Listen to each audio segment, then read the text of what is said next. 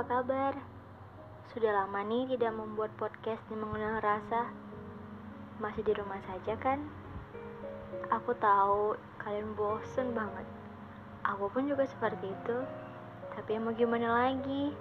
Kita harus terus ikutin protokol kesehatan yang berlaku. You must try to love yourself. Semangat!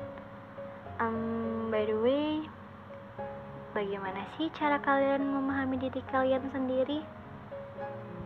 Ya, I know it's so very hard.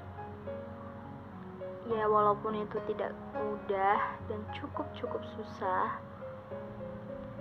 Hmm, oh iya, ada satu kalimat yang terlintas di pikiranku saat ini. Bunyinya seperti ini.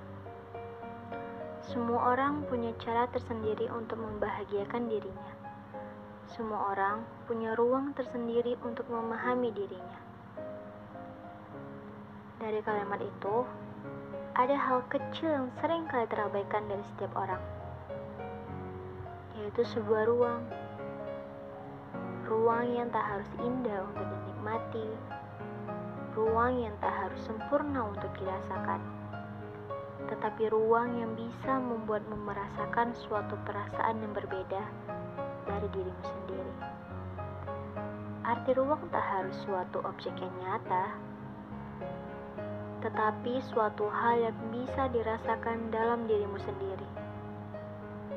Banyak hal yang bisa kamu jelajahi dari ruang tersebut, terutama ruang diri kamu sendiri. Carilah ruangmu menurut versi terbaik dirimu.